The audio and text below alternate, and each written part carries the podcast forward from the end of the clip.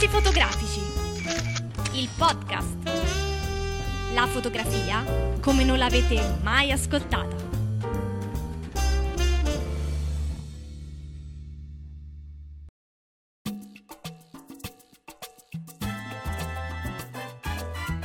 Benvenuti a questa puntata estiva del podcast di discorsi fotografici. Ciao Federico. Ciao Silvio. Ah, questa puntata sarà un po' più lunga del solito, neanche troppo. Comunque la dedichiamo a tutti quelli che ci ascoltano in vacanza, che non sono pochi perché abbiamo visto che anche nel mese di agosto ci sono un sacco di download. E anche quelli che in vacanza non ci sono andati. Eh sì, perché è vero, questa cosa può capitare. Bene, rimanete con noi perché avremo un fotobar molto interessante, saremo addirittura in quattro questa volta. Esatto. Oltre ad Andrea Biaggianti che è tornato appunto ospite, ci sarà un nuovo ospite. Sì, che ha già contribuito sul sito con un bellissimo eh, reportage. Eh, si chiama Cristiano Testa. Sì, l'avete visto sicuramente il suo reportage su eh, appunto l'ex manicomio di Roma e anche il suo articolo sulle foto panoramiche. Insomma, Cristiano è uno che si dà parecchio da fare. Bene, eh, di cosa parleremo nel fotobar? Eh, non parleremo di Nikon e Canon, finalmente. Avremo... No, questa volta parleremo di un modello molto bello della di, Pentax. Di Reflex, appunto. Parleremo del flusso di lavoro nella fotografia digitale, più o meno faremo un confronto, diciamo, perché poi non esiste no? il flusso quello univoco. Parleremo di stampa, perché le foto vanno anche stampate, ricordiamocelo. E parleremo un po' anche di macOS X Lion, le prime impressioni, la, appunto il modo in cui interagisce con i software di fotografia. Sembra appunto che non ci sia nessun problema con questo aggiornamento, per cui eh, oltre a questo avremo ovviamente anche quello che abbiamo detto l'altra volta, l'intervista. A chi? Abbiamo un'intervista a un fotografo che si definisce amatore della fotografia, Guy Gagnon, ma in realtà guardando i suoi scatti diciamo eh... che c'è poco sì, di sì, amatore. Sì. La, in quell'intervista molto bella che ci ha rilasciato, appunto, sentirete il suo percorso da una compattina fino a una reflex, ma con una certa nostalgia e con una certa ammissione del fatto che forse magari la 5D Mark II non è proprio una cosa che serve per forza per fare dei bei scatti. Ok, io direi a questo punto possiamo cominciare. Salutiamo ancora tutti quanti. Ricordiamo eh, il, del nostro concorso. Seguiteci su Twitter e mi raccomando, eh, leggete bene le istruzioni. C'è un testo che viene riportato nel nostro sito da twittare altrimenti non si partecipa al concorso. Non basta solamente seguirci. Abbiamo visto che qualcuno ci ha semplicemente seguito senza rititolare il testo. Bene, fatelo perché il premio, ricordiamo, è il libro di Catherine Eisman, um, The Digital Darkroom, che in italiano è tradotto come fotografia, creatività e tecnica. E insomma, uno di voi estratto a sorte potrà vincerlo. Il tutto, ovviamente, sempre e comunque gratuitamente. Bene, andiamo avanti.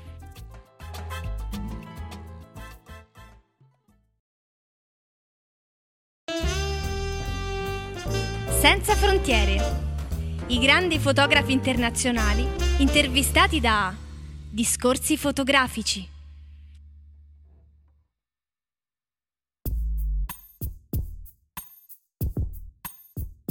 Allora, l'intervista di oggi è un'intervista eh, che leggiamo perché mm, rientra in quelle fatte a fotografi che provengono, che vivono all'estero, stranieri ed è un'intervista molto bella fatta a un fotografo che si chiama Guy Gagnon e che eh, ho per caso trovato mentre cercavo su internet eh, fotografie in bianco e nero, fotografi che amavano il bianco e nero e ho scoperto casualmente il suo sito che offre davvero dei bellissimi scatti gli ho inviato un'email e è stato estremamente gentile e cortese nel rispondere subito e nell'accettare di essere intervistato con questa modalità.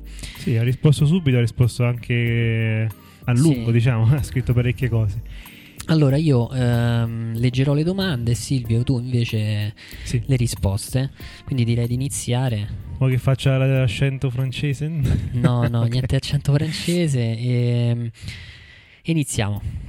Vai. Allora, la tua attività di fotografo è iniziata relativamente tardi, sempre che sia possibile parlare di età giusta per cominciare. Qual è stata la spinta iniziale che ti ha portato ad acquistare una compatta digitale e come la curiosità iniziale si è trasformata in passione fino a diventare anche un lavoro? Allora, prima di tutto, anche se ho numerose pubblicazioni in riviste fotografiche e anche se tre delle mie foto sono state distribuite da Ikea in tutto il mondo, la fotografia purtroppo non è diventata un lavoro per me. Sono sempre un informatico che sogna di cambiare lavoro. La fotografia è la mia passione nel quotidiano, nella quale vado e nella quale appunto lascio stare tutte le cose eh, diciamo del quotidiano. È la mia sorgente di creatività ed espressione dei miei feelings, anche diciamo così. Artisticamente penso che non, non, c'è un'età giusta per interessarsi alla foto e che questa passione può apparire in ogni momento eh, per sperare di vivere di questo mestiere, purtroppo penso che bisogna cominciare da giovani, avere del talento, del tempo, del denaro e dei contatti ben piazzati, per non dire insomma delle spinte vere e proprie. Ecco.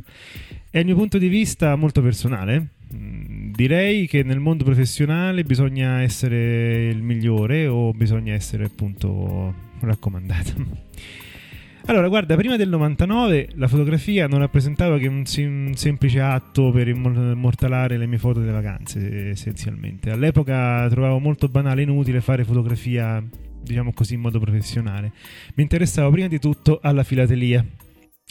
Poi i costi di stampa e tutti quanti i ritardi per, d'attesa per quanto riguarda appunto l'epoca della foto argentica, diciamo, erano totalmente eh, dissuasivi per me.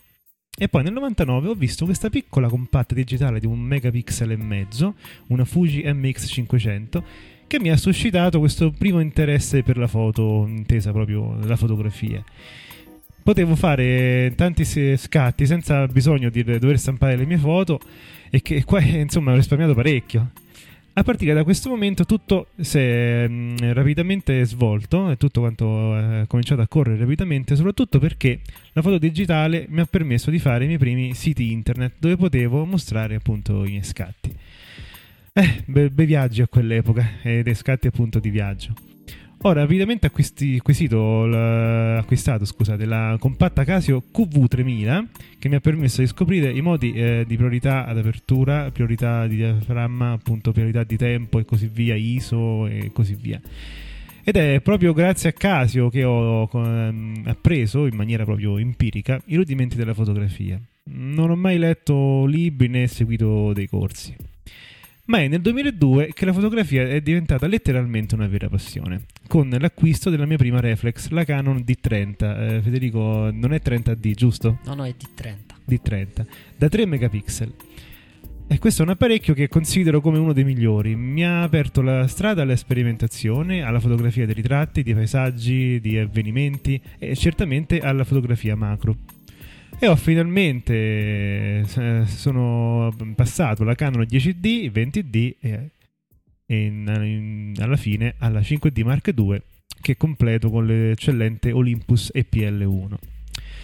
Se dovessi riassumere, direi che il mio gusto per la fotografia è per quella che è, mm, è nato dalla mia passione per il mondo dell'informatica e l'apparizione appunto della fotografia digitale. L'unione di questi due universi mi hanno aperto le porte dell'autoapprendimento, ma anche quelle della creatività.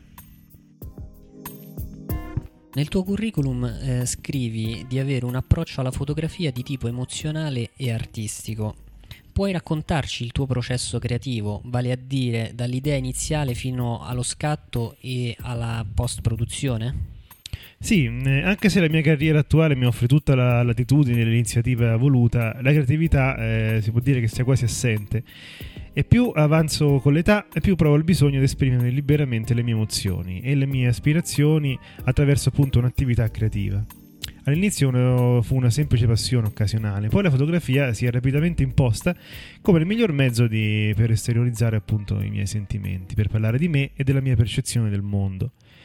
Do uno sguardo volontariamente eclettico sulla fotografia, ho bisogno di esplorare più temi e tendenze, anche se questo si fa appunto a scapito di avere uno stile ben definito.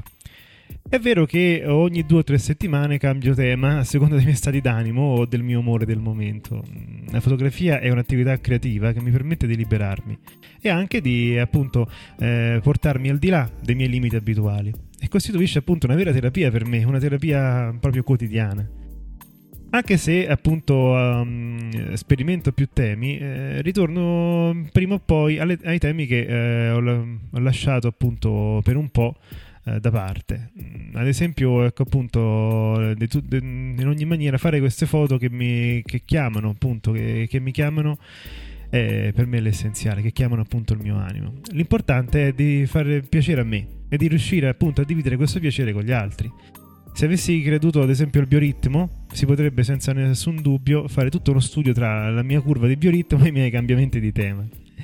Un altro aspetto da sottolineare è che la fotografia, che io appunto fotografo esclusivamente in funzione delle mie emozioni del momento. Quasi sempre fotografo ascoltando musica o canzoni. Eh, le melodie e le canzoni influiscono sul corso delle mie emozioni e quindi eh, durante appunto una di queste fasi di, di scatto. La post-produzione eh, per, per, me uno dei momenti più palpitanti e stimolanti per, perché è proprio in questo momento che le immagini eh, si sviluppano veramente in me. Posso allora lasciare libero corso alla mia immaginazione e alla mia interpretazione dell'immagine. Secondo la tua personale esperienza, avere un'attrezzatura più costosa e sofisticata aiuta il processo creativo o in fondo è possibile esprimersi con gli stessi risultati anche con qualcosa di decisamente più economico? Eh, beh, dopo l'acquisto della mia Reflex 5D Mark II da 21 megapixel e della mia recente appunto Olympus EPL1 che ne ha 12, devo ammettere che non è indispensabile avere una, un equipaggiamento così caro come potrebbe essere appunto la 5D Mark II. Soprattutto allorché, come me, se, come faccio io in pratica, uno privilegia la fotografia emozionale piuttosto che quella documentaria. È questo che, fa, che, fa manda, che manda avanti l'immagine, le emozioni che suscitano in voi, che sono le cose più importanti. I puristi della foto eh, mi fanno proprio nervosire, devo essere sincero. Bisogna prima di tutto fare delle foto per far piacere a se stessi e non per piacere agli altri. Se appunto uno scatto non risponde necessariamente alle regole dell'arte, che ne so, la composizione, il contrasto, la nitidezza, ma appunto mi dà delle emozioni, allora io lo conservo. Certamente non bisogna appunto conservare tutto e qualsiasi cosa appunto uno scatti, anzi. Ma sapete, tra questi tre scatti venduti a Ikea, mm, eh, uno dei due non è che un file da 6 megapixel il mio scatto di fiori preferito di tutta la mia serie rimane appunto un'immagine di 3 megapixel, semplicemente. La mia sola esitazione appunto concerne tutte queste piccole compatte da 200-300 euro che producono delle immagini veramente troppo morbide e dei pixel troppo digitali. Tutto è super saturato, super nitido, eh, malgrado tutti questi automatismi evoluti per correggere le foto direttamente nella, nella fotocamera, il risultato ottenuto non è certo poetico. Certamente a volte ammetto di essere stato sedotto da delle immagini che provenivano, provenivano da semplici apparecchi fotografici compatti, ma da un punto di vista artistico preferisco appunto la resa di un'immagine proveniente da una reflex. L'immagine è più luminosa, grano, la grana è migliore, di migliore qualità e anche appunto il bokeh sono indiscutibilmente migliori che su un semplice apparecchio di questi compatti fate la prova, fate un ritratto con una semplice compatta da 250 euro e poi lo stesso con una reflex, magari equipaggiata di un obiettivo fisso molto luminoso, ma più caro, da 50 mm o 85, aperto che so, a f1.2 o f2.8 e non potreste più tornare indietro alla vostra compatta, salvo che appunto per i semplici scatti della famiglia, se vuoi. All'opposto devo ammettere che queste immagini realizzate con, con l'iPhone mi piacciono a volte veramente molto il mio solo appunto riservo è che gli effetti artistici sono, artistici sono spesso realizzati da degli automatismi dove l'uomo non decide in realtà quasi più niente. Si sceglie il risultato ed è finito così. In questo caso l'iPhone e il suo software eh, embedded, Instamatic ad esempio, sono gli artisti, non è più l'uomo che sta dietro la fotocamera. Si potrebbe dire nella storia della fotografia che c'è stato un periodo iPhone, diciamo, che, che, che sa, eh, susciterà forse eh, in, in, alcune persone il gusto per la fotografia e le dirigerà appunto successivamente verso qualche apparecchio più, più serio, più costoso o comunque più professionale. Oggi internet permette di veicolare le immagini in maniera molto veloce. Sempre con la stessa velocità moltissime persone possono fruirne e anche lasciare feedback. Cosa si prova a sapere che le proprie immagini sono state scelte e inserite nel catalogo di Ikea e che quindi faranno il giro del mondo?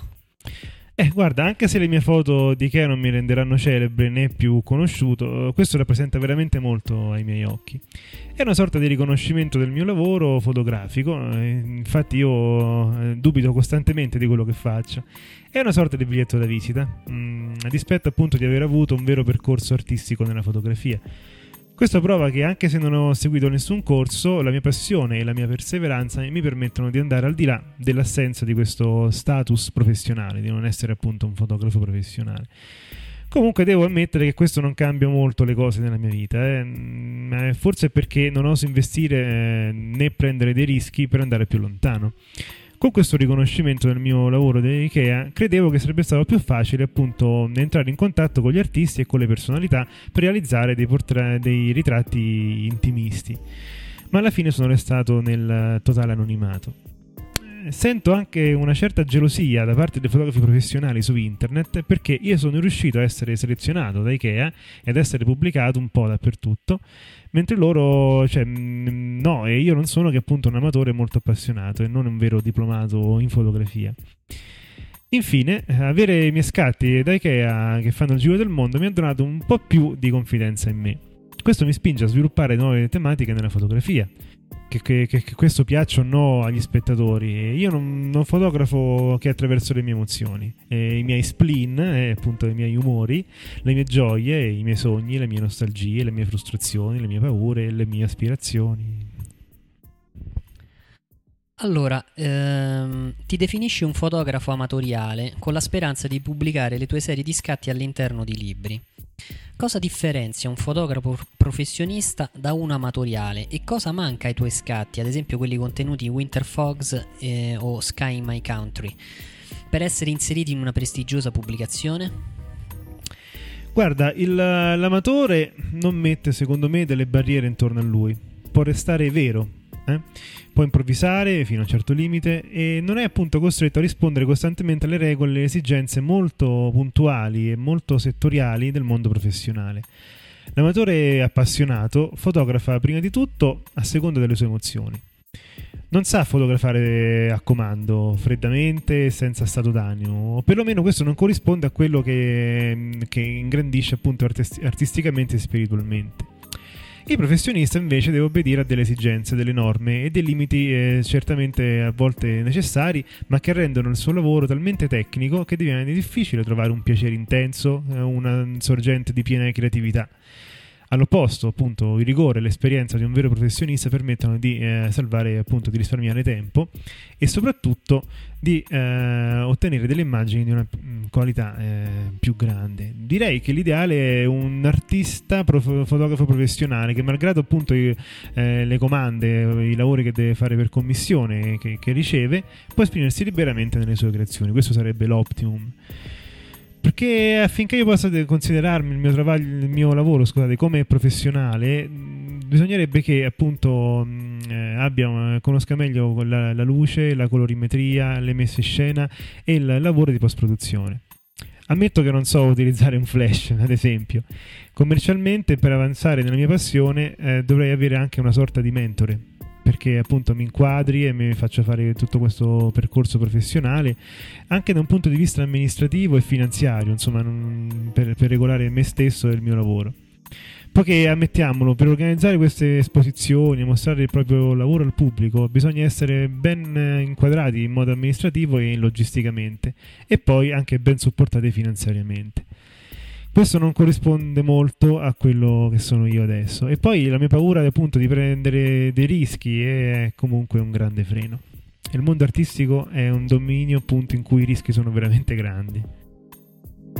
Per concludere, puoi raccontarci la storia della fotografia fra tutte quelle che hai scattato che ricordi con più piacere? Sì, eh, guarda, è una foto, piuttosto sono due sotto angoli di, diversi, realizzati su eh, l'Île Sten-Hélène a Montreal. Era presto, in mattino in inverno, e faceva molto freddo. Mi ricordo di questo momento molto particolare perché non c'era proprio nessuno e nevicava un pochino.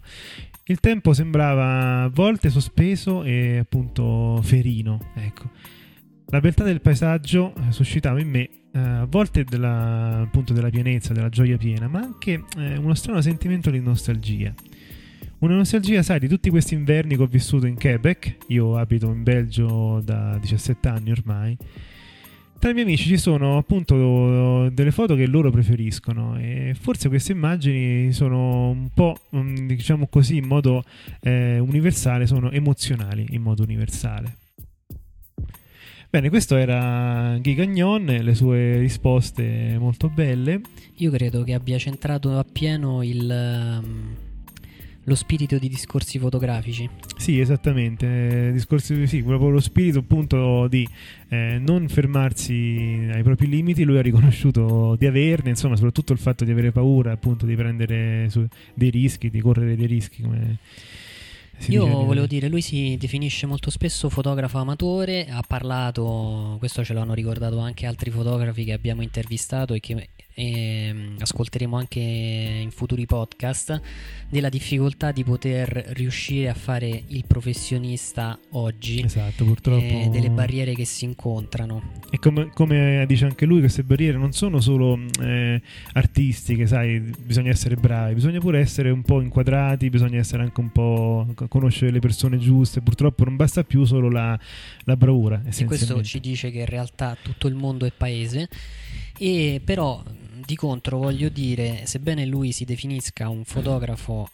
amatore, vi prego andate a guardare il suo sito che sì, è guigagnon.com noi lo scriveremo lo riporteremo anche eh, sul nostro sito perché le sue immagini sono davvero molto belle soprattutto quelle in bianco e nero quelle di architettura e ultimamente stava sperimentando, lo, di, lo, di, l'ho scritto anche nell'intervista, ehm, quello relativo ai ritratti. Sono delle foto molto belle e soprattutto sono fatte da una persona che, come più volte ha detto, non si definisce un professionista. Quindi, eh, riprendendo appunto il consiglio di Scott Bourne, appunto scattate, scattate, raccontate una storia. Esatto. Eh, esatto.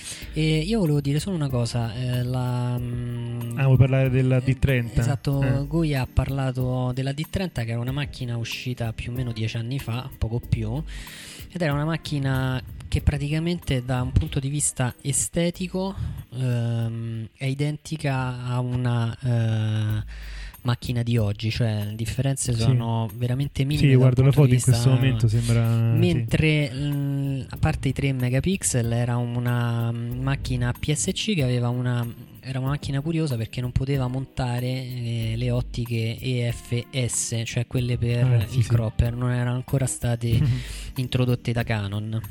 L'autofocus ma... era un autofocus molto poco sofisticato mm-hmm. rispetto a quello ad esempio della 7D a 19 punti, questo ce n'aveva 3 e aveva la massima sensibilità che arrivava a 1600 ISO, però sono curioso se qualcuno dei nostri ascoltatori dovesse avere una D30, fatecelo sapere, insomma, vogliamo vedere qualche scatto fatto con questa macchina. Queste sono le macchine come la 10D, la 20D da modificare per fare sì, gli eh, scatti in infrarosso. Va bene, eh, noi a questo punto ringraziamo ancora Gigagnon e rimandiamo i nostri ascoltatori alla prossima intervista internazionale. Ciao. Ciao.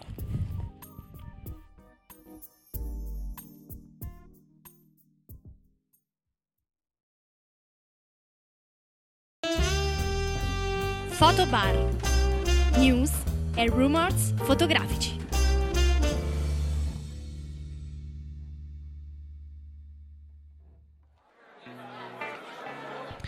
Ciao Silvio. Ciao Federico, eccoci qui di nuovo al Fotobar. Quest'oggi è una puntata tutta romana perché sì. ci siamo io e te, che insomma siamo dei dintorni di Roma e abbiamo come abbiamo amici, una sorpresa. Sì, abbiamo diciamo una sorpresa perché siamo in quattro oggi abbiamo due amici fotografi molto bravi che ci hanno voluto eh, parlare insomma un po' anche loro. Uno eh, lo presentiamo è nuovo, è il nostro amico Cristiano Testa. Ciao Cristiano.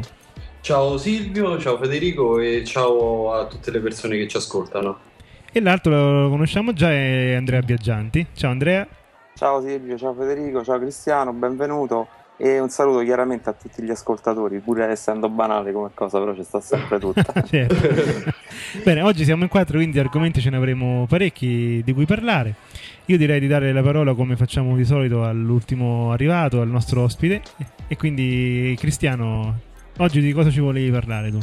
Allora, io oggi volevo parlare del, del flusso di lavoro nella fotografia digitale. Ecco. Eh, diciamo che un, ehm, ognuno di noi poi ha un suo workflow, diciamo così, eh, come dire, eh, fatto su misura per le proprie esigenze. Però mh, volevo così parlare un attimo dei caratteri un po' in generale per cercare così di velocizzare quello che poi è tutto il lavoro che sta dietro al, allo sviluppo, diciamo così, tra virgolette, della fotografia. Esatto, questa è una cosa fondamentale, importante, interesserà parecchi di noi. Sì, anche perché soprattutto quando ci capita magari di avere, che ne so, 500-600 scatti mm-hmm. e comincia a diventare un po' dura se non abbiamo un attimo di un minimo almeno di organizzazione. E quindi niente, diciamo che diciamo, la base è appunto partire da, dal file in RAW, perché diciamo che è il, il, negativo in digitale quello che ci permette di poi di fare tutte le varie eh, regolazioni sulla foto. E, diciamo che il, eh, si parte così. Allora, io almeno il mio sì, flusso di lavoro è così perché almeno ci spieghiamo un pochettino meglio. Eh, scarico le foto sul, sul, computer attraverso il programma della fotocamera che mi permette di eh, nominare eh, le foto e io personalmente le nomino con eh, giorno, mese, anno, eh, ora, minuti e secondi perché almeno così se capita di fare sì, più, eh, scatti. più, scatti. con più mm. macchinette, posso mettere tutto in ordine, diciamo, nella stessa cartella. E poi a quel punto eh, io uso come software eh, Adobe Lightroom perché mi trovo mh, mm, abbastanza bene perché nelle sue impostazioni, diciamo così, ha già un minimo di flusso di lavoro. Esatto lui parte dal, da, appunto dall'importazione delle foto fino ad arrivare poi alla stampa finale del, delle foto all'esportazione. E quindi praticamente eh, tramite il, il view del, di Lightroom passo tutte le foto e comincio a scartare quelle che non mi piacciono. E contrassegno quelle che secondo me sono quelle un po' più interessanti con le classiche stelline, stelline no? da, sì. da, 1 a 5, sì, mm-hmm. infatti.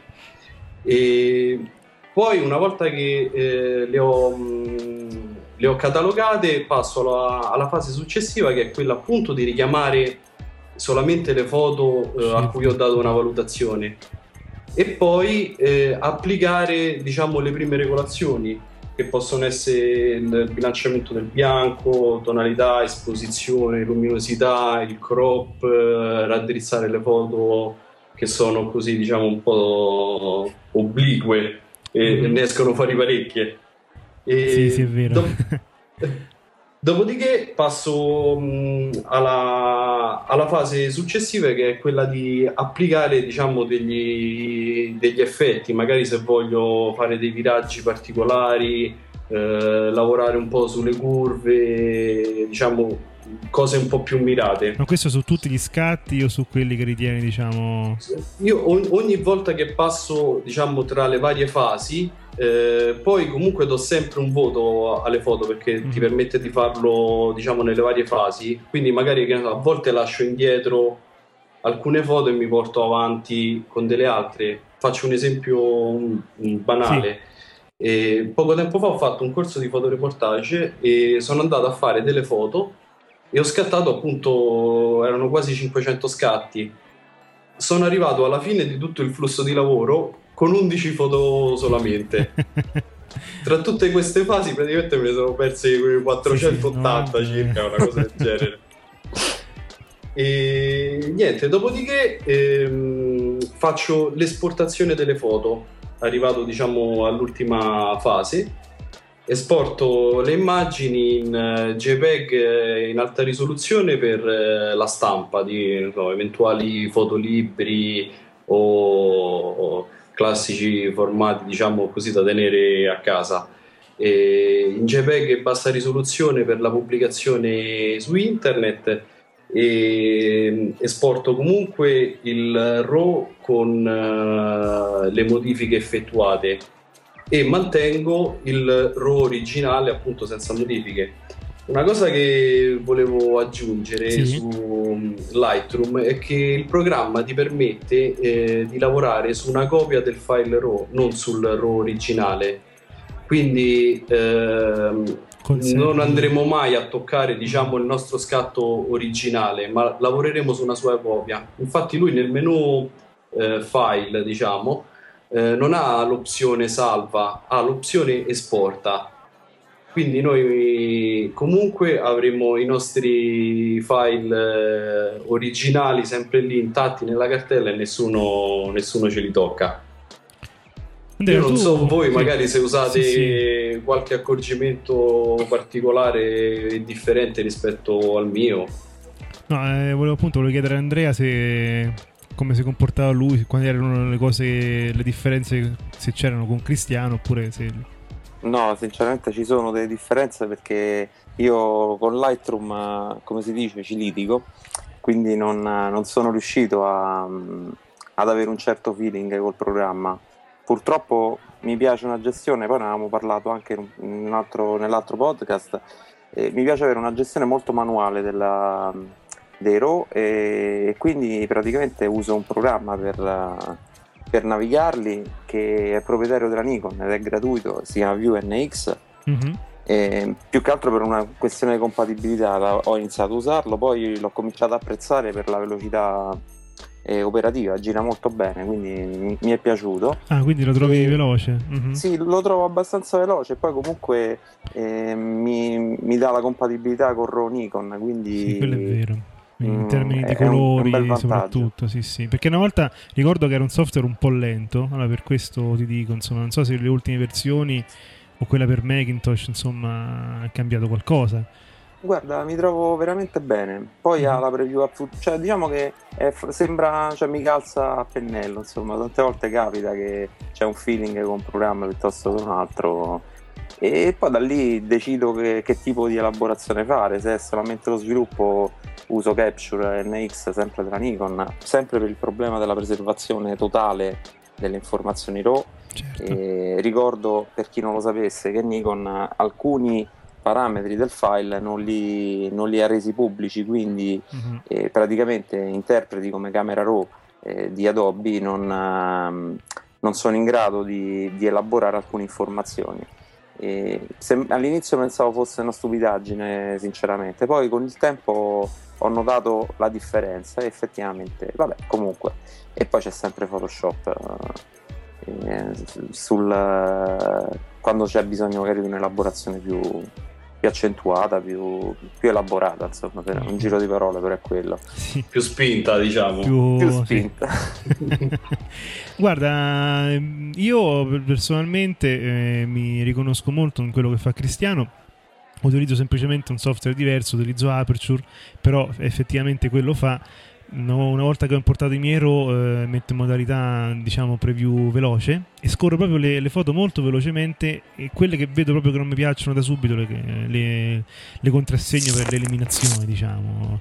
E poi dopo do dei voti. Io con i voti purtroppo sono sempre stato molto stringato e la foto diciamo che più mi piace così in genere ce n'è 3 di stelle eh, quindi guarda 1, 2, 3, quelle da 4 e da 5 le, le reputo ancora foto diciamo, dei professionisti, no? Quelle che, che no, no, ma io nel senso... Qua, è una cosa personale. le, 5, le 5 stelle le do nel, nell'ambito del lavoro che sto visionando. Ah, ok. Nel, mm-hmm. nel senso che ne so, faccio delle foto a, mm, con un tema particolare.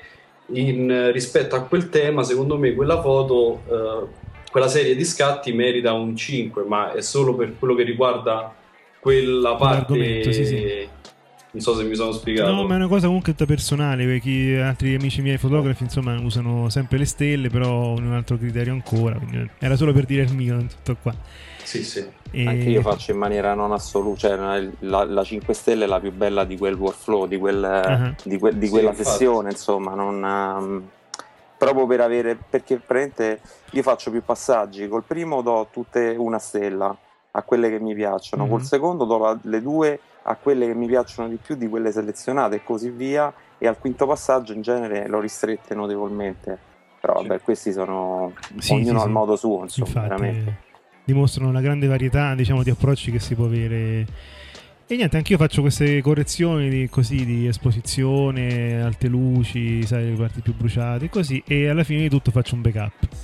Eh, Aperture è un automatico tramite Aperture Vault se vuoi, però insomma eh, non esporto più le foto in JPEG, prima lo facevo, ma adesso comunque siccome faccio anche un backup, ci sono le versioni, c'è l'originale, insomma eh, c'è anche Time Machine per cui mi sento abbastanza tranquillo, ma di questo abbiamo già parlato nell'altra puntata, sempre insieme a Andrea. So Federico, tu c'hai qualche altra cosa diciamo diversa? Sì, io um, utilizzo Bridge per la catalogazione, per la visione dei file e poi li elaboro in uh, Camera Raw e al contrario di Andrea non, eh, non sono preciso nel senso che sicuramente il software proprietario ehm, offre maggiori funzioni in termini di dematricizzazione. Io sì. in realtà sono un po' pigro di fronte mm-hmm. a questa cosa, per cui ehm, sfrutto Bridge e poi elaboro direttamente in RAW. Ovviamente mi affido al adesso l'ultima versione di Adobe Photoshop ha un camera con un, algoritmi nuovi quindi mi affido alla bontà dei nuovi algoritmi. Però certo quello che fa Andrea è sicuramente più professionale. Il fotobar dei complimenti. Eh, sì, sì. no io voglio fa- vorrei fare una domanda a Federico. Sì. E, se non ricordo male Federico eh, scatta con la Canon giusto? sì eh, volevo sapere se magari Canon come Nikon ha dei software proprietari per uh, l'importazione e eventualmente la modifica delle, delle immagini. Ma eh, Canon ha il Digital Photo Professional, che è un software che viene dato gratuitamente in bundle con qualsiasi, um, con qualsiasi prodotto, qualsiasi compatta o reflex della Canon. È un software estremamente ehm, diciamo limitato se sei abituato a utilizzare Lightroom o anche chi utilizza Adobe Camera, Camera Raw o altri software. E le funzioni sono decisamente poche. Puoi fare qualche ritocco puoi intervenire sulle curve mi sembra e ultimamente la Canon addirittura ha inserito una mh, mm, elaborazione direttamente sulla reflex per la prima volta nella 60D.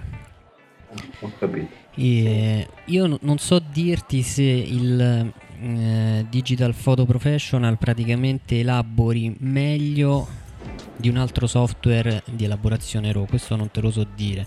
Secondo me quella diventa più una questione legata alle lenti che utilizzi per eh, quanto riguarda il fattore nitidezza. Ho capito. Guarda, io ti posso dire che ho conosciuto insomma gente che usa Canon e la problematica che ho riscontrato io con Nikon eh, sinceramente loro non l'hanno riscontrata quindi chiunque conosco che usa eh, Canon usa Adobe Photoshop e quindi Camera Raw eh, quindi probabilmente non, questa insomma è la mia esperienza. Insomma. Guarda, io l'unica cosa che penso è, cioè quello che conta davvero è la nitidezza, quindi se tu hai una lente estremamente costosa che di base ti tira fuori una eh, foto molto nitida, quindi che sfrutta appieno tutto il sensore, uh-huh. eh, allora diciamo che l'intervento che tu fai con qualsiasi software di elaborazione iniziale, quindi quando fai la dematricizzazione, eh, diciamo che è limitato nel senso che comunque tu alla base hai un'ottica performante che ti garantisce dei risultati sicuramente superiori rispetto a ottiche meno eh, costose. Per, certo, parti da prendi, una base migliore. Esatto, se tu prendi un'ottica per esempio Zeiss, uh-huh. ritorniamo sempre lì, eh, io mh, quando ho visto l'immagine la prima volta al computer, cioè già a occhio tu la vedi al monitor e capisci che l'immagine è già differente. Cioè, sì, poi è la foto di una cosa banalissima. Esatto, cioè tu hai fatto una prova al Photoshop che poi, vabbè, provare le lenti in queste occasioni è abbastanza un po' sì. così. Lascia il tempo che trova. Esatto, sì, perché sì. tu non c'hai la possibilità comunque di provarlo sul campo, non so, in altre condizioni di luce. Lì la condizione è quella da interno però quando la guardi rispetto, non so, ad altre prove con altri obiettivi, ti rendi già conto che lì c'è qualcosa in più. Quel qualcosa in più lo guadagni praticamente eh, nella, nel pannello. In camera RAW, per esempio, c'è il pannello del, um, della, della nitidezza e via dicendo. E lì tu lavorerai, lavorerai di meno, ovviamente. Bene, cambiamo argomento. Adesso parliamo di una reflex, non Canon, non Nikon, ma Pentax la Pentax K5 uscita a settembre che comunque ha subito destato parecchio interesse tra gli specialisti anche per noi perché insomma non è una macchina di quelle famose ma lo diventerà immagino, vero Federico? Ma guarda, la, la K5 è una macchina eccezionale secondo me che ha un grande limite, grande in realtà, un limite che è quello del parco lenti la Canon e la Nikon ne hanno tantissime, mentre la Pentax ne ha circa l'80% in meno. Quindi diventa un po' difficile magari se tu cerchi qualche ottica in particolare, però in realtà ehm, se devi fare un paragone tra eh, la Canon 7D per esempio perché io vengo da questo mondo, uh-huh. e eh, la Pentax K5. In effetti la K5 è, a mio avviso è superiore. Sì, come mai? Come... È superiore per quanto riguarda ehm, la qualità dell'immagine, il range dinamico e la profondità del colore. Su quello non c'è dubbio. Poi uh-huh. ci mhm. sono altre piccole cose. Ehm, che ad esempio la K5 ha un sensore, una stabilizzazione dell'immagine sul sensore, ha un uh, corpo tropicalizzato che non è male. La Canon eh, il tropicalizzato lo dà per la uh, Mi 5. sembra che la 7D abbia il tropicalizzato. Comunque la, ehm, la K5 è praticamente proprio se viene a piovere stai tranquillo. Sì, sì, non solo, anche con la sabbia. Esatto. Sì, diciamo che la, la, Canon ha una cosa un po' più leggera sulla 7D se non erro. Guarda, tra la 600, la 60 e la 7, che praticamente montano lo stesso sensore, sì. eh, la Canon sicuramente, la 7D sicuramente è più rigida e più resistente delle altre due. Uh-huh. Certo. Io adesso eh, dirti esattamente se la K5 eh, sia ancora meglio mi pare di sì, me la ricordo al Photoshop, questo sì, però non, adesso non, non, me le ricordo. Ehm... Sì, diciamo, allora parliamo di questo fatto della gamma dinamica, del range dinamico, che non è un fattore secondario, proprio perché nel passaggio al digitale i fautori della pellicola eh, giustamente dicevano che effettivamente e il range dinamico compresso, eh, non, eh, non, esteso diciamo, dei sensori CCD o CMOS limitava in un certo senso no, le eh, possibilità di una differenza di 2,4 stop, stop di esatto. differenza, cioè non è poco. Non è poco, eh. siamo è arrivati tanto. finalmente a un livello in cui eh, il digitale eh, va anche oltre certi tipi di pellicola. Questo, sì, poi, se siete eh... interessati ecco, appunto a catturare tutte queste sfumature, se la vostra fotografia si basa su quello, una Pentax K5 potrebbe essere una scelta, giusto? Sì, ehm, diciamo che poi ha un sensore um, leggermente più grande perché è 1.5 anziché 1.6. Sì, come Nikon in pratica. È più leggera della 7D per esempio mm-hmm. e cosa ancora più interessante è, è più economica per sì. cui eh, sicuramente è una macchina da prendere in considerazione. L'unica, ehm, diciamo che il settore fa video a full frame a 1080p, soltanto che ehm, mi sembra eh, che non abbia eh, su, mh, mm, la, la, possibilità di registrare più veloce di 24 mm. Frame mm. per secondo in progressivo. Questo significa che potete fare sicuramente dei video eh, in cui eh, non c'è movimento sulla scena. Per azioni, cioè per video in cui sono presenti azioni veloci, diventa un po' problematico. Per via del progressivo, però, non per via no, dei frame. Per via dei frame. Per via dei frame, perché ovviamente c'è bisogno di più frame al secondo per catturare l'immagine. Quindi tu in realtà un'immagine ehm, in movimento con 24 frame al secondo la, la vedresti più lentamente, in teoria. Certo.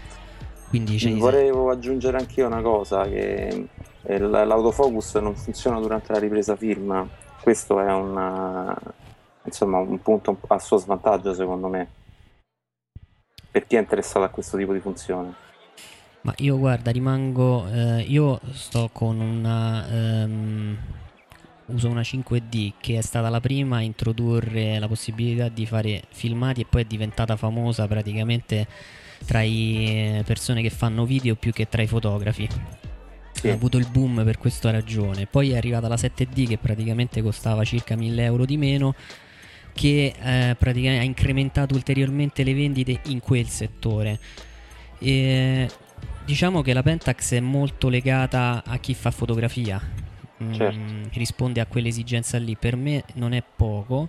L'unica cosa è. Mm, non a caso, tra l'altro, eh, Dipperò eh, l'ha messa al quinto posto nel rating dei corpi macchina mm-hmm. dopo le medio formato e le full frame. Ecco, questo è importante. Quindi perché... stiamo parlando di una eh. macchina che sicuramente è di un corpo macchina eccezionale. L'unico limite, eh, magari ce lo diranno anche i nostri ascoltatori che utilizzano Pentax, eh, io questo non lo so, ehm, sono le lenti, questa è la differenza. Sì, cioè il fatto lenti... che non so neanche se tu hai la possibilità magari eh, di trovarle usate facilmente, mentre magari eh, se vai in un negozio, qui a Roma ce ne sono alcuni dove vendono usato, molto facilmente trovi Canon e Nikon. Certo. No, diciamo gli obiettivi di base ci sono tutti eh, per la Pentax, quindi chi, chi, vuole cominciare anche magari non con, un, non con, una K5 ma con una KR, recentemente ne ho provato una, l'ho trovata molto intuitiva, una reflex l'ho accesa e ho scattato, ho messo subito il manuale tranquillamente, quindi insomma eh, sono macchine di, di, alto livello. Non so se Cristiano ha mai provato una Pentax o c'è avuto qualcuno... Eh, no, sfortunatamente no, ho provato solo le vecchie macchinette a pellicola ah, di certo. mio padre. Mm-hmm. diciamo che al digitale sono passato io in famiglia e tra gli amici. Ho capito. Oh, poi la, vabbè, le differenze sono sull'autofocus, sul um, praticamente la, la, croce, che la 7D è famosa per, nave, per averne 19, mentre eh, la, la, griglia è a 9 punti sulla mhm. Pentax. Mm-hmm. Ne ha più di 2 di messa a punto, si arriva a 11, mentre la 7D rimane sempre a 19. E poi eh, per chi ama eh, la raffica, la Pentax... Sì a 7 fotogrammi al secondo. Che non è poco. Non è poco. Quindi... Diciamo che è come la, la, lo specchio traslucido della Sony, no? L'alfa, eh, quella sì. con meno frame.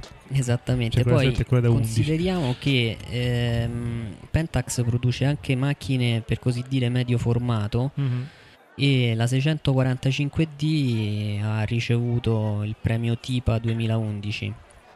Quindi eh, non, non è una marca da eh, sottovalutare. Certo. sottovalutare certo. esatto. Sì, Ma io vorrei ricordare a questo proposito che seguendo la fotografia anche ai tempi della pellicola era assolutamente un marchio di tutto rispetto. Pentax, sì, sì. Cioè non, non, ci scherziamo e questo corpo sinceramente io ho provato una KR al Photoshop mm-hmm. qualche tempo fa e sinceramente questo corpo a me piace tantissimo. Se dovessi cominciare da capo probabilmente mi comprerei questa macchina sì, perché sì, è veramente quindi. bella. Quindi consiglieresti una Pentax se qualcuno dice voglio comprare una Pentax? con, con il problema delle ottiche, solo mm-hmm. quello.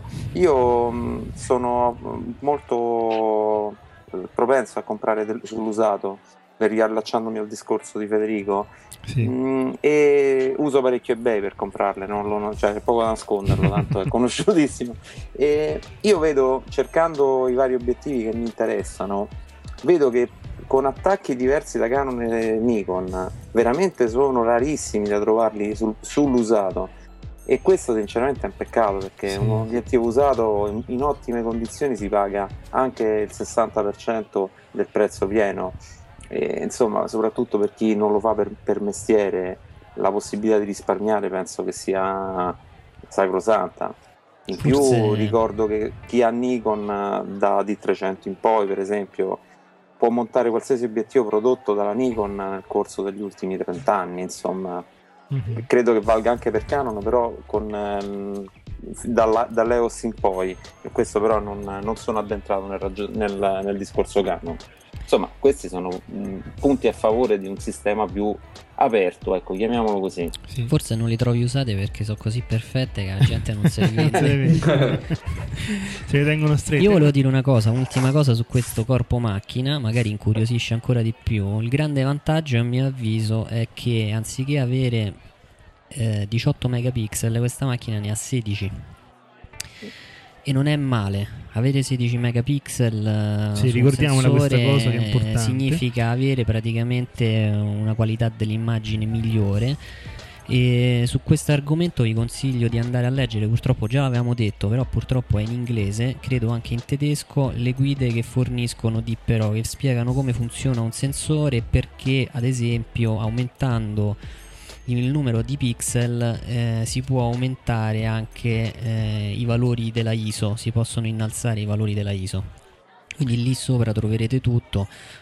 Purtroppo chi non sa l'inglese e il tedesco magari può provare con un traduttore online. sì.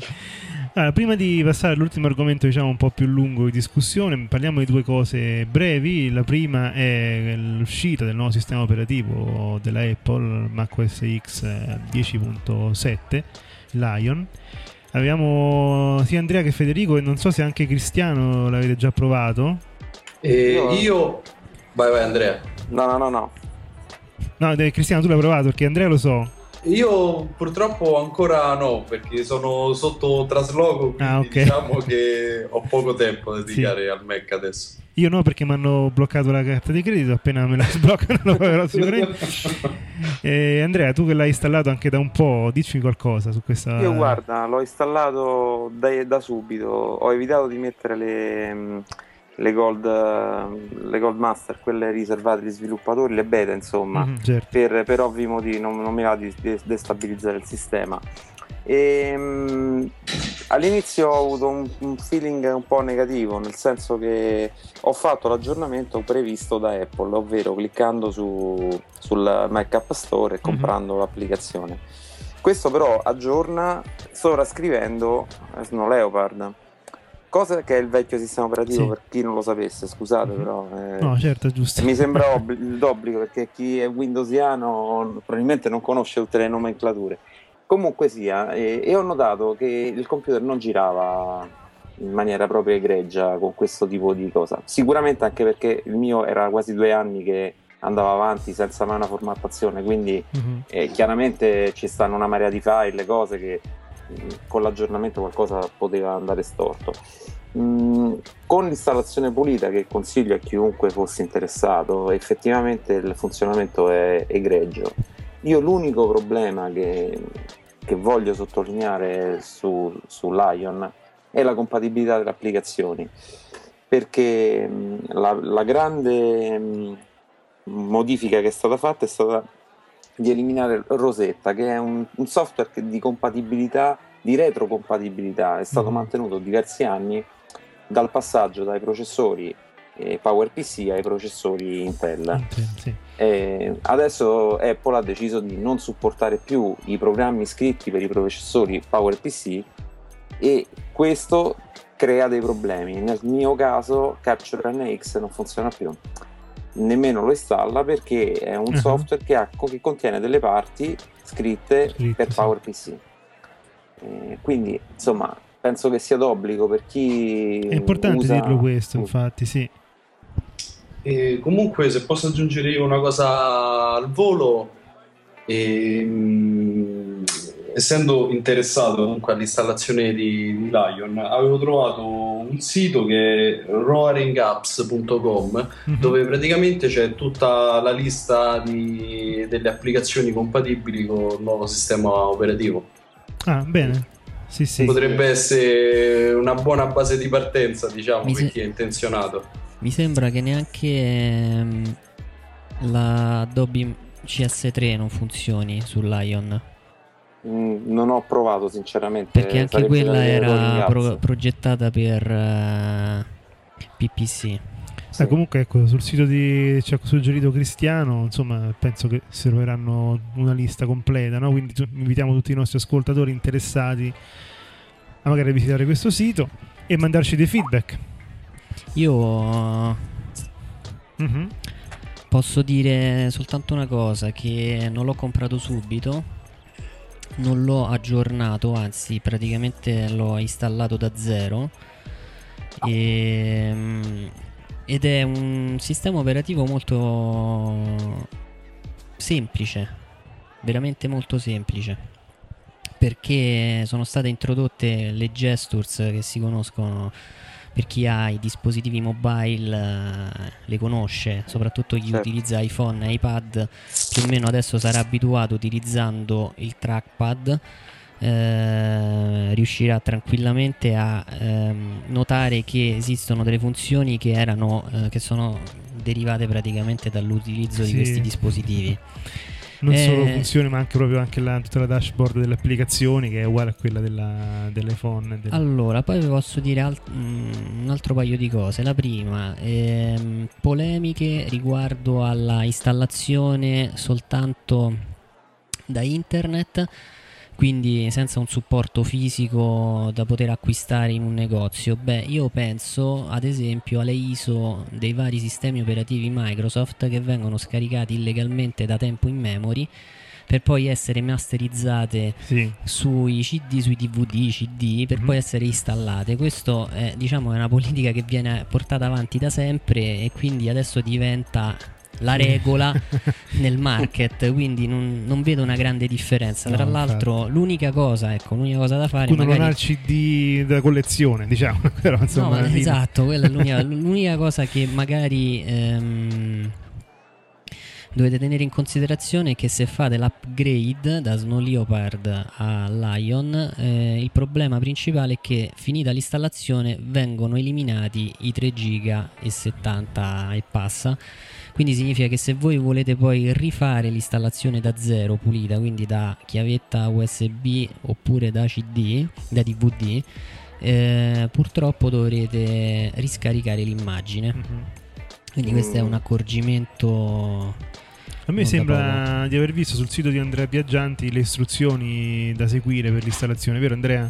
Sì, io sinceramente, siccome questa cosa del doverlo scaricare per forza mi si è posta immediatamente come un problema, in quanto dovevo upgradare un computer che non, in un posto dove non c'era la possibilità di connessione a internet, ho trovato il modo di, di creare praticamente la, la chiavetta USB buttabile o di masterizzarlo.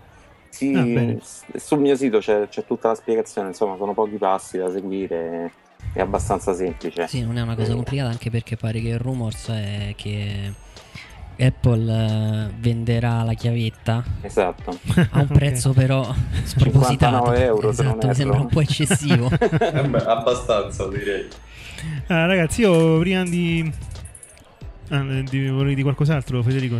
No, visto che parlavamo di Apple, sì. volevo semplicemente ehm, dire a tutte le persone che utilizzano i dispositivi mobile, cioè quindi telefoni cellulari che montano Android o anche iOS, quindi iPhone, iPad, eccetera di guardare quelle che erano le regole che una volta eh, venivano espresse in libri eh, di un tempo, quindi le regole della fotografia, non so, la profondità di campo, l'iperfocale, circolo della confusione, oppure eh, ad esempio la misura della luce su una scena, eccetera, perché adesso sui market, eh, sui vari store, voi trovate eh, le applicazioni che vi permettono ad esempio di calcolare eh, l'iperfocale, quindi la profondità di campo, vi permettono addirittura di calcolare eh, la luce su una scena, quindi di, il dispositivo diventa praticamente Quasi un esposimetro. Esatto, un esposimetro.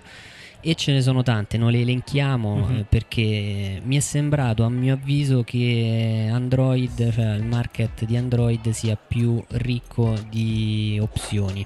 Uh-huh su quello della Apple ho trovato ad esempio due applicazioni, forse tu Andrea già le hai recensite anche che riguardano la lista delle lenti per Canon, Nikon e via dicendo. Sì, guarda, queste sono delle piccole applicazioni gratuite eh, che sinceramente trovo utilissime. E, um, un signore che sinceramente non mi ricordo come si chiama, mi abbiate pazienza, ha, ha, scr- ha, fatto tre applicazioni, Nikon Lenses, Canon Lenses e Togina Lenses. E, c'è il database di tutti gli obiettivi prodotti da queste marche con i link alle loro mm, recensioni sul web, purtroppo tutto in inglese chiaramente. Mm-hmm. Molto utile e carina. Mm, eh, io l'ho installata e sono veramente rimasto soddisfatto. Anche sulla depth of field, sulla profondità di campo, io inizialmente lo facevo con uh, un foglio di Excel che, che ah, mi ero fatto anche su, io facevo così sul, uh, su un vecchio telefono Windows Mobile e io ho trovato diverse applicazioni purtroppo una di cui volevo parlarvi ho scoperto oggi che è stata rimossa, rimossa dal Mac App Store quindi chissà perché eh? Eh? chissà perché perché in genere chissà sì o mm. forse semplicemente per qualche problema comunque mm. molto carina che sinceramente non è direttamente correlata alla, alla, fotografia, quella che intendiamo noi, reflex, eccetera. Io trovo una, una, una piccola applicazione che si chiama Wi-Fi Photo Transfer che permette di trasferire le foto dall'iPhone senza doverlo collegare al, al computer eh, via mm-hmm. wifi praticamente fa da server web eh. ah, molto, la trovo molto utile e carina la uso tantissimo sulla profondità di campo volevo dire una cosa tu hai accennato Excel e, e, una delle cose belle di queste applicazioni è che danno un database più o meno di tutti i corpi macchina eh, digitali attualmente in commercio e anche non più in commercio perché uno dei problemi fondamentali è quello relativo al circolo della confusione di ogni apparecchio. Quindi calcolarlo è un po' complicato e una volta stabilito il circolo della confusione tramite la formula voi riuscite a ottenere qual è a seconda dell'apertura che utilizzate qual è eh, la profondità di campo giusta quindi questa applicazione in realtà vi fa settare esclusivamente l'apertura e quindi e la lunghezza focale e quindi in pratica eh, ottenete tutte le informazioni di cui avete bisogno alcuni hanno anche il disegnino per farvi mm-hmm. capire esattamente Quanto, sì. qual è l'area che verrà messa a fuoco non male. Eh, guarda, eh, il tempo stringe, passiamo all'ultimo argomento di oggi di cui volevo parlare. Innanzitutto chiedo a Cristiano, ad Andrea, Federico, lo so, poi magari rispondi pure tu. Voi stampate le vostre foto? Eh, io sì, soprattutto quelle dei bambini che sono sempre quelle che fanno diciamo, un po' più piacere riguardare, mm. no? soprattutto sì. dopo mentre nel, nella loro crescita. Eh, io stampo essenzialmente fotolibri. Ehm, mi piacciono tantissimo, sinceramente non riesco a farne a meno. Ah, e, segnalo per chi non lo conoscesse l'ottimo servizio di Blarb, che è un sito americano e mm-hmm. la qualità è impressionante, è veramente eh, elevatissima eh, della, de, del prodotto finale sinceramente ne ho fatti diversi nei miei, nei miei viaggi e, e, mi piace perché poi è, è piacevole sfogliarli, sì, però eh. certamente le foto per me vanno stampate, cioè, il mhm. concetto mm-hmm. del digitale tenuto lì sul computer è troppo stretto per il mio punto di vista. Tu Federico? Io no, non ho mai stampato per uh, un limite mentale, nel senso che non ho un monitor buono e questa cosa mi ha bloccato fondamentalmente. No, io guarda, volevo un po' parlare in modo generico di questa cosa perché prima o poi ognuno di noi si pone le, questo quesito, no? Ho fatto tante foto, qualcuno vorrei stamparla, da chi le stampo, se le stampo a casa, così, quali sono gli accorgimenti da seguire. Ora io dico come faccio io, così magari poi ci mettiamo a confronto le nostre esperienze. Allora, io in genere, eh, così, per una questione personale, un po' per sentirmi mh, come fotografi una volta, preferisco la stampa casalinga, soprattutto se poi si tratta di foto da 13-18 o 20-30, insomma il massimo che si può raggiungere con la mia stampante che è una 4 però dà soddisfazione. Allora, una volta appunto messa a punto la foto, la stampo. Ricordo è fondamentale avere il monitor calibrato non c'è, non c'è cosa più importante perché eh, partendo sempre dal presupposto che non si può pretendere la stessa foto su, sul monitor e sulla carta proprio perché il processo appunto di visione del colore è totalmente diverso. Uno per addizione di luce l'altro per sottrazione e non vi aspettate un risultato identico. Quello che potete invece raggiungere con un monitor calibrato è appunto il bilanciamento, no? chiamiamolo così in termini poco tecnico, tra i vari colori. Quindi in un certo senso, una volta stampata la foto, eh, se la confrontate con un monitor perfettamente calibrato, eh, il grosso è fatto in un certo senso. Questo è quello che dico io. Viene la foto stampata casalinga, ma anche stampata diciamo con questi servizi online, a mio personale avviso viene un po' più scura. Cioè, forse viene un po' troppo scura se uno non ritocca un pochettino la luminosità in fase di stampa. Infatti, questo è uno dei controlli, per esempio, che Aperture offre in fase di stampa e anche gli altri software di poter cambiare sia la, la, definizione, la nitidezza, diciamo così, che la luminosità, sono le due cose più importanti. E eh, spendo una parola per quanto riguarda appunto lo spazio colore da utilizzare, c'è sempre tanta confusione sul profilo colore, spazio colore, si cerca di, di capire, non sempre ci si riesce, ho anche avuto molte difficoltà all'inizio perché pretendevo, come tanti in modo sbagliato, di avere proprio l'esatta corrispondenza no? fra monitor e carta stampata. Bene, eh, se si lavora in uno spazio sRGB, che è quello in pratica in cui lavorano tu, quasi tutti, se vogliamo, i, gli studi professionali che stampano online e in cui si lavora bene anche da casa in un certo senso, e si ha un monitor calibrato e si fa quello che si chiama soft proofing, cioè si simula sullo schermo, eh, Adobe Photoshop lo fa, lo fa anche il sistema operativo della Apple, su semplice anteprima si può fare il soft proofing in cui si dice la mia stampante è questa, la mia carta è questa e viene simulato un pochettino l'effetto no, di questa cosa qui. Bene, allora il risultato è al 98% quello che uno ci si aspetta dalla stampa.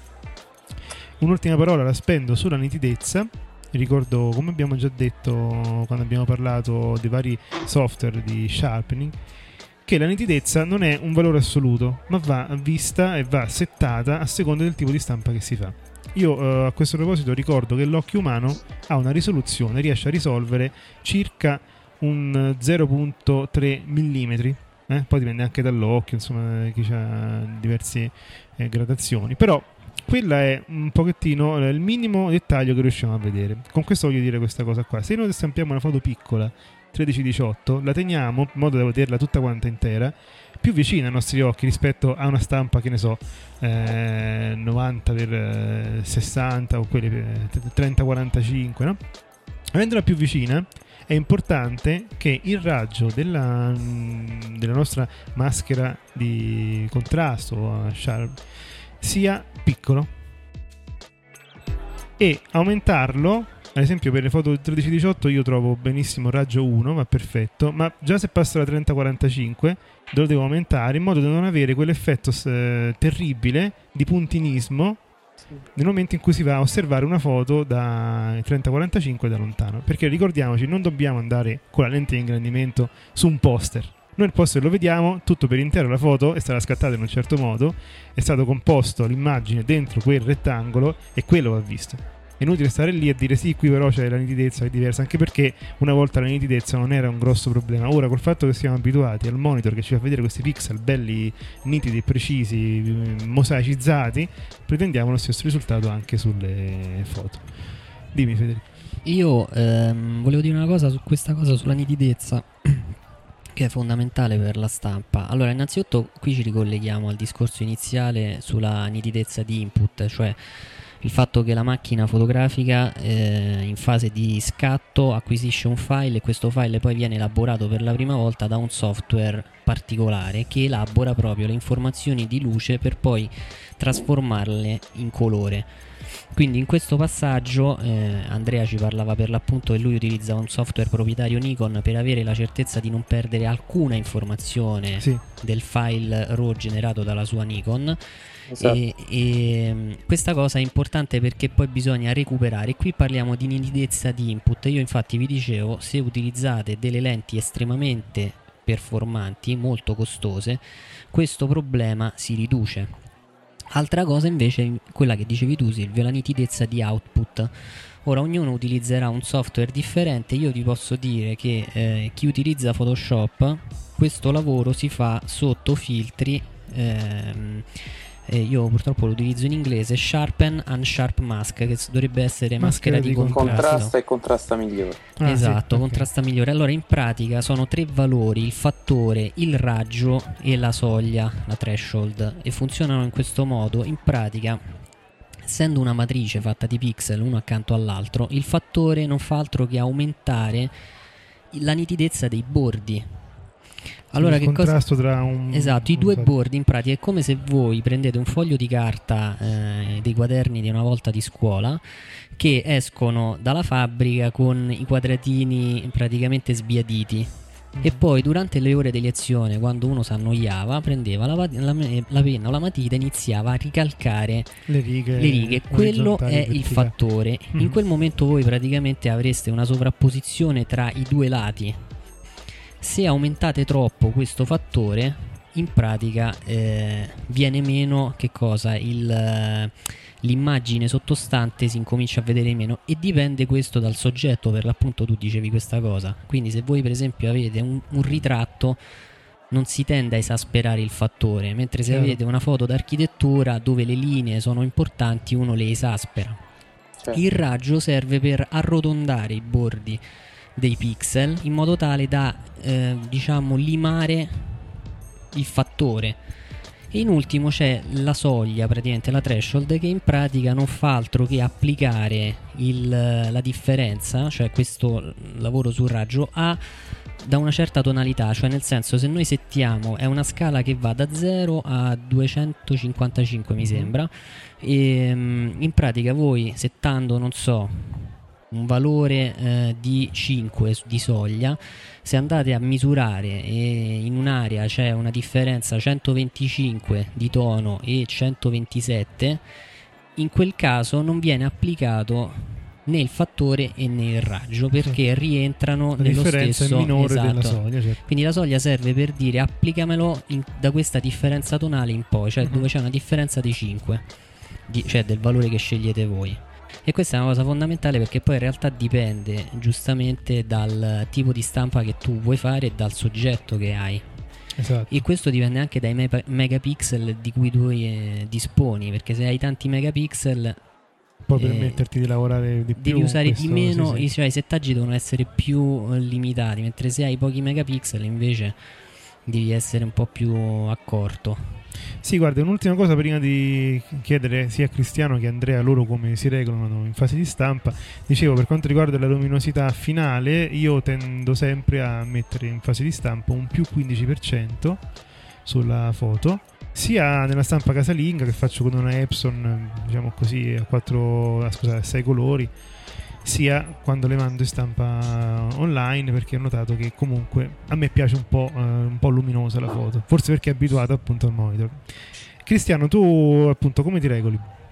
Guarda io purtroppo a casa n- non stampo più perché diciamo la mia vecchia Epson eh, a getto di inchiostro mi ha lasciato prematuramente mm-hmm. e quindi sono passato diciamo alle stampe online praticamente eh, mi eh, invio le, le, foto a questi fornitori di servizi online che poi te le ricapitano, recapitano a casa. Sì.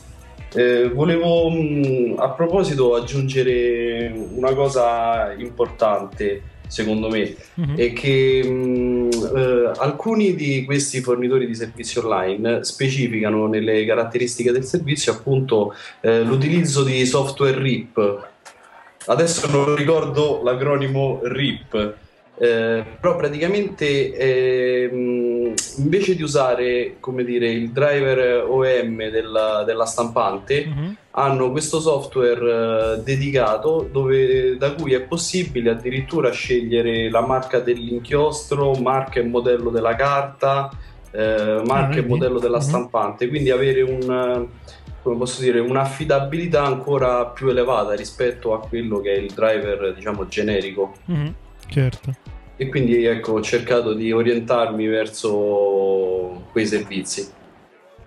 Però tu comunque mm, applichi appunto maschere di contrasto, un po' di correzione di luminosità ah, solo Io sicuramente sì, a livello di luminosità sì, eh, a livello di contrasto dipende sempre poi comunque dal, eh, dal tipo di, ecco come diceva prima Federico, magari su mm. una foto Uh, magari di un palazzo oppure a livello architettonico cioè, applico delle impostazioni mentre su un, su un, ritratto ne vengono applicate altre comunque eh, diciamo che eh, tendo comunque a fare poco uso di, eh, diciamo quello che è Photoshop magari è tenermi un po' più sul naturale diciamo sì. a Roma se dicete com- come viene viene mm-hmm. Andrea guarda io la penso su questo punto molto come Cristiano nel senso che mh, sono molto conservativo cerco di, di non esagerare. Comunque ehm, ci tengo a sottolineare il discorso che hai fatto prima e tornando un attimino indietro sulla calibrazione de, monitor, del monitor. Sì. e ricordo che alcuni che è fondamentale sicuramente va fatta eh, consiglio a tutti di investire qualche euro in più e prendere una, un colorimetro e la cosa bella è che alcuni servizi di stampa online danno anche il profilo ICC della stampante sì. che significa che praticamente non solo abbiamo la certezza che i colori a video siano effettivamente quelli quelli giusti, non della stampa, sono quelli giusti in assoluto, cioè il colore visualizzato è quello che risponde al colore esatto. Come, come hai detto tu, a un 90-95%, chiaramente non c'è una certezza assoluta. Mm, con eh, il, il profilo ICC anche della stampante e della carta chiaramente uh-huh. perché ricordo che non tutti i bianchi sono bianchi quindi anche la carta bianca non tutte sono uguali sì. praticamente mh, si può fare una simulazione quella che accennavi tu e avere una mh, diciamo una maggiore certezza del risultato quindi vedremo come eh, potrebbe venire fuori la stampa su quel tipo di carta con quel tipo di stampante Detto questo, comunque la, la, la, maschera di contrasto io la applico sempre sul, sulla foto alla fine del, del processo comunque. Certo. E, ehm, è una cosa che io faccio, oltre ad aumentare la luminosità come fai anche tu, perché ho notato anche io che un pochino decade, aumento anche un pochino la saturazione, perché a me piace molto, molto oh. satura mm-hmm. e ehm, con... Uh, aumentandola un pochino, forse che a monitor diventa anche un pochino eccessiva, ho notato che le stampe sono più rispondenti a quello che poi volevo come risultato quindi si va pure okay. un pochino per tentativi se non mm-hmm. vogliamo usare dei, dei macchinari apposta sì infatti un consiglio che do se utilizzate un servizio di stampa online mandate in stampa 5-6 copie della stessa foto variando un po' questi parametri e poi vi segnate quella che più vi soddisfa e da quel momento in poi utilizzate eh, questi parametri esatto io Bene. per concludere mm-hmm, vi dico, sì. magari ne parliamo in un, in un prossimo fotobar.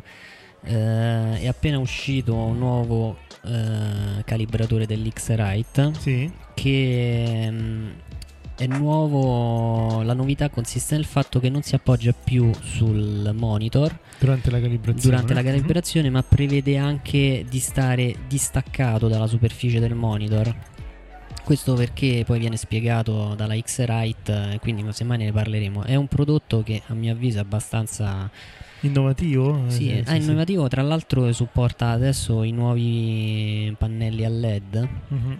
che evidentemente funzionano. Eh, rispondono diversamente in fase di calibrazione rispetto agli altri calibratori e ehm, questa cosa innovativa praticamente, cioè a parte l'aspetto innovativo, volevo dire l'aspetto del costo è abbastanza alla portata di tutti sì, ormai sì, non costa siamo sui 200 euro. Questo è l'X-Rite. però io ricordo che si trovano se uno vuole cominciare anche a 60 ci sono i vari Spider 3 sì. Che, insomma, sì, diciamo che il, allora qui sono politiche commerciali differenti, nel senso che la X-Rite offre un prodotto unico per gli, uti- gli utenti casalinghi, per così dire. Sì. Se poi tu sei una tipografia, eh, ovviamente il budget prevede spese superiori ai 1000 euro. È ovvio, sì perché calibri tutto, calibri. Anche la stampante, esatto, si sì, sì. calibra con sistemi differenti. E per l'utenza casalinga, cioè per l'utilizzo che ne vogliamo fare noi alla fine, eh, X-Rite ha la politica del software unico, mm, eh, prodotto unico, mentre quella che dicevi te, eh, lo Spider, invece, eh, quello che conta moltissimo lì è il software rispetto al calibratore e il software fa la differenza in questo caso e viene venduto in tre varianti differenti, uh-huh. come dicevi. Bene ragazzi, siamo arrivati anche oggi insomma alla fine di questo fotobar. Io ringrazio di cuore Cristiano ed Andrea che ci hanno tenuto compagnia in maniera egregia. Grazie a voi. Grazie a voi. Di sicuro per... ci rivedremo al fotobar perché insomma eh, è già la seconda volta per Andrea, anche Cristiano l'abbiamo visto parecchio partecipe ed entusiasta, quindi insomma Federico che sì, dici? Sì. Ci fa piacere. Allora noi vi salutiamo, salutiamo tutti i nostri ascoltatori. E ci sentiamo la prossima volta. Ciao, ciao a tutti. Ciao, ciao. ciao. ciao.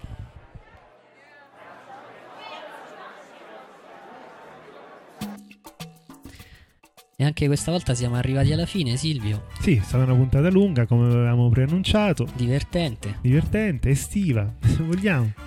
Allora, eh, innanzitutto vi ricordiamo ancora una volta il eh, nostro concorso potete, a cui potete partecipare tramite Twitter. Mi raccomando, ehm, per poter essere estratti e vincere fotoelaborazione, creatività e tecnica dovete scrivere un messaggio che trovate eh, molto facilmente sia sul nostro sito oppure direttamente tra le menzioni eh, del nostro canale Twitter. Quindi lo copiate le, e ritwittate e questo vi permette di partecipare all'estrazione.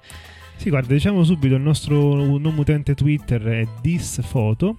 Esatto, lo trovate anche sul sito, però disfoto. E mh, ovviamente eh, chi verrà estratto eh, non pagherà nulla, riceverà gratuitamente il libro a casa. E mh, volevo dire un'altra cosa e, mh, riguardo al concorso. Speriamo di avere anche il vincitore al podcast a sì, sì, sì, per la chiacchierata. Eh, ovviamente a titolo appunto volontario però esatto sì non è un obbligo sì. e, mh, nella prossima puntata anticipiamo un'intervista a un fotoreporter di guerra è un ragazzo molto giovane, molto, giovane, ma già... eh, molto bravo sì. che ha fatto dei bellissimi reportage si chiama Luca Sola e mh, ascolteremo dalle sue parole eh, dalla sua intervista ascolteremo qualcosa di veramente bello ci comunicherà anche questo mondo a noi finora sconosciuto. Esatto, quindi noi non ci resta appunto che augurarvi buone vacanze per chi le deve ancora fare. E ci vediamo a questo punto a settembre con un podcast uh, interessante appunto con Luca Sola e in attesa appunto del, dell'evento de, del primo anno di discorsi fotografici faremo un podcast insomma un po' particolare. Rimanete in ascolto, seguiteci e ciao a tutti. Ciao.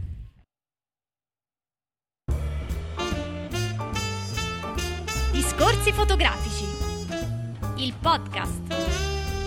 La fotografia come non l'avete mai ascoltata.